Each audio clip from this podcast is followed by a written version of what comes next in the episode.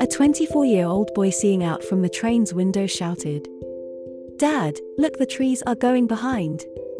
Dad smiled, and a young couple sitting nearby looked at the 24-year-old's childish behavior with pity. Suddenly he again exclaimed, "Dad, look, the clouds are running with us." The couple couldn't resist and said to the old man, "Why don't you take your son to a good doctor?" The old man smiled and said, "I did, and we are just coming from the hospital. My son was blind from birth. He just got his eyes today." Every single person on the planet has a story. Don't judge people before you truly know them. The truth might surprise you.